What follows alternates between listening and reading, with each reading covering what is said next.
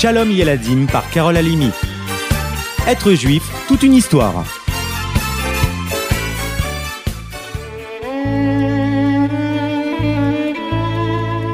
Le petit Dovbert avait pris l'habitude de regarder sa maman le soir, lorsque la pauvre rentrait éreintée de son second travail.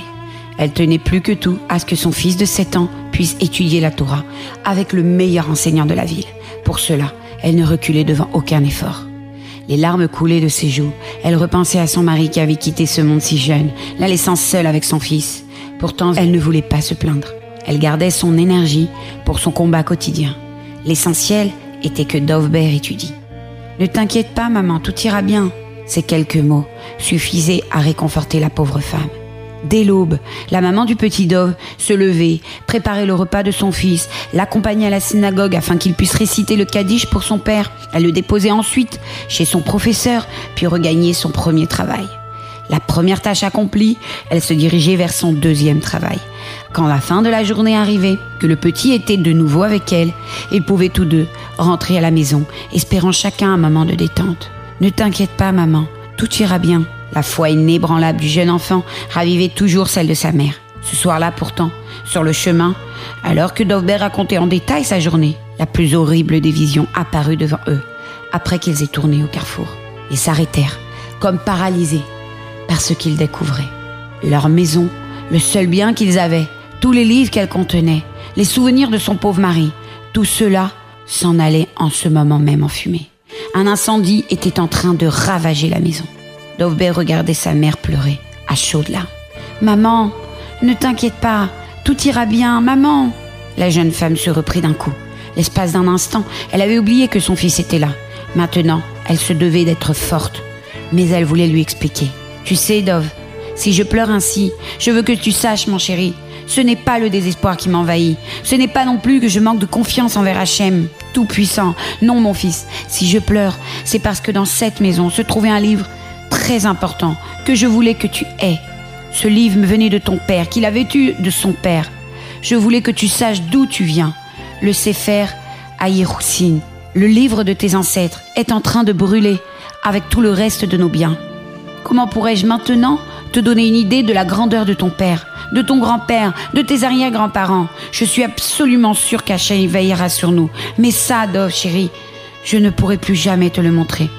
Maman, s'il te plaît, il ne faut pas que tu pleures. Ce n'est pas grave. Tout ira bien, tu verras.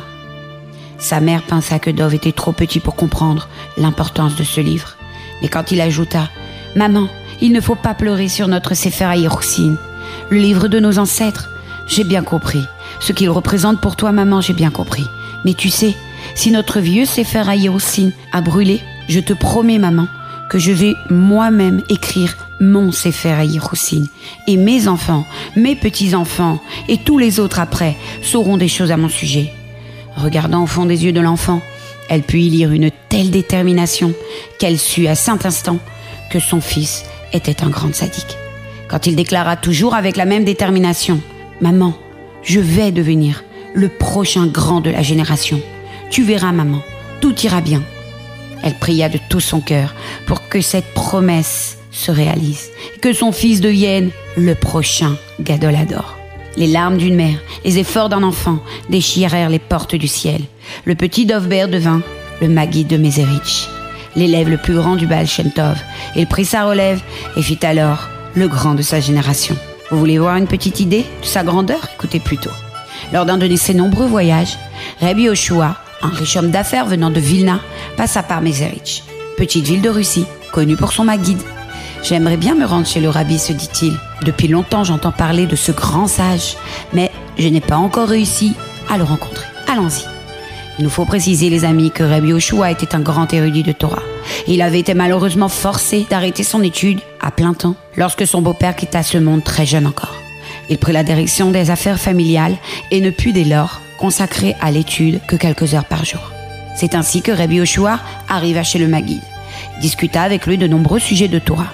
Il prit l'habitude d'aller rendre visite au rabbi régulièrement, tout le temps qu'il était à Mézérich.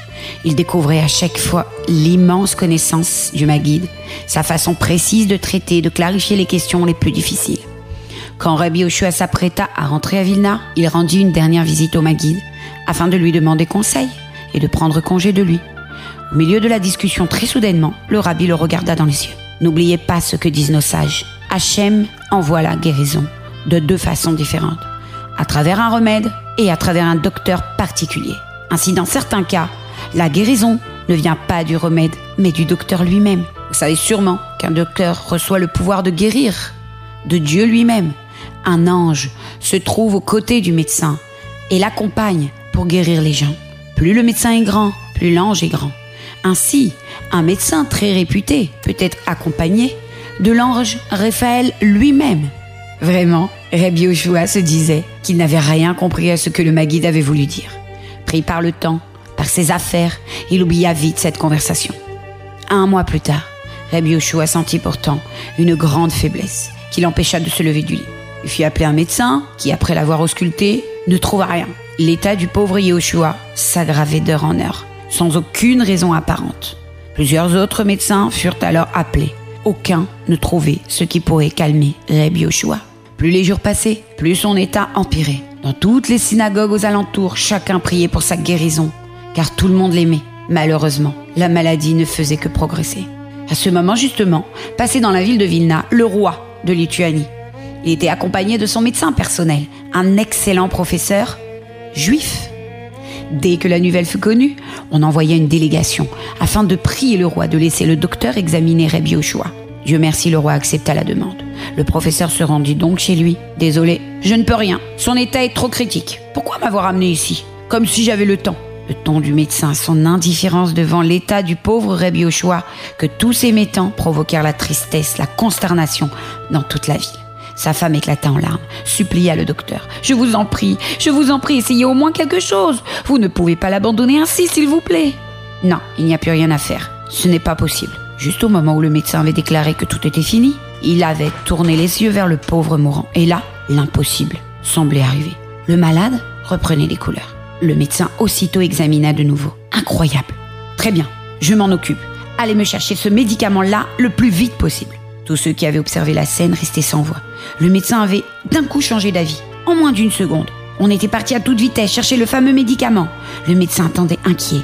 Soudain, en regardant encore le malade, le médecin se reprit. Vite, vite, allez me chercher plutôt ce médicament-là. Rapportez-moi le premier, le malade va mieux. Le premier remède est inutile. Prenez celui-ci. Le docteur observait attentivement son patient. Maintenant, il comprenait qu'il n'était pas venu pour rien. S'intéressait vraiment au pauvre Yoshua. Je n'en crois pas mes yeux. Plus les minutes passent, plus il va mieux. Encore quelques instants, ainsi, et même le second remède sera trop fort. Le professeur pensait à voix basse. Effectivement, très peu de temps plus tard, le médecin dut constater que le malade allait encore mieux. Le second remède était maintenant inutile. Que faire alors pensa-t-il. Faut-il que je fasse une autre prescription? Le docteur réfléchissait. Tout à coup, Rabbi Yoshua se releva carrément de son lit. Les couleurs de son visage étaient maintenant plus vives. Il put même parler. Docteur, s'il vous plaît, ne partez pas. Plus vous restez, plus je guéris. L'ange Raphaël doit être à côté de vous. Le docteur ne comprenait rien. Il croyait même que le pauvre malade délirait, mais non. Rabbi Yoshua ne délirait pas. Simplement, les mots du Maguide lui revenaient en tête maintenant. Il comprenait que le rabbi l'avait prévenu de ce qui allait lui arriver il raconta alors chaque mot que le rabbi lui avait dit au docteur qui n'en revenait pas. Vous comprenez maintenant? J'ai besoin que vous soyez présent à mes côtés, afin que l'ange Raphaël soit là aussi. C'est ainsi que je guérirai, sans médicaments, comme me l'a dit le Maguide de Mézérich. Je voudrais rencontrer ce tzaddik, lui répondit le professeur. Dès que vous serez remis, acceptez de m'emmener chez lui. Cette fois, c'est moi qui vous en prie. Avec plaisir, répondit Rabbi Oshua. C'est ainsi que quelques jours plus tard, les deux hommes allèrent à Mézérich, rencontrèrent le rabbi, le saint Maguide de Mézérich, dont les mots avaient transformé leur vie à tous les deux. À bientôt. Être juif, c'est vraiment toute une histoire, n'est-ce pas? À bientôt.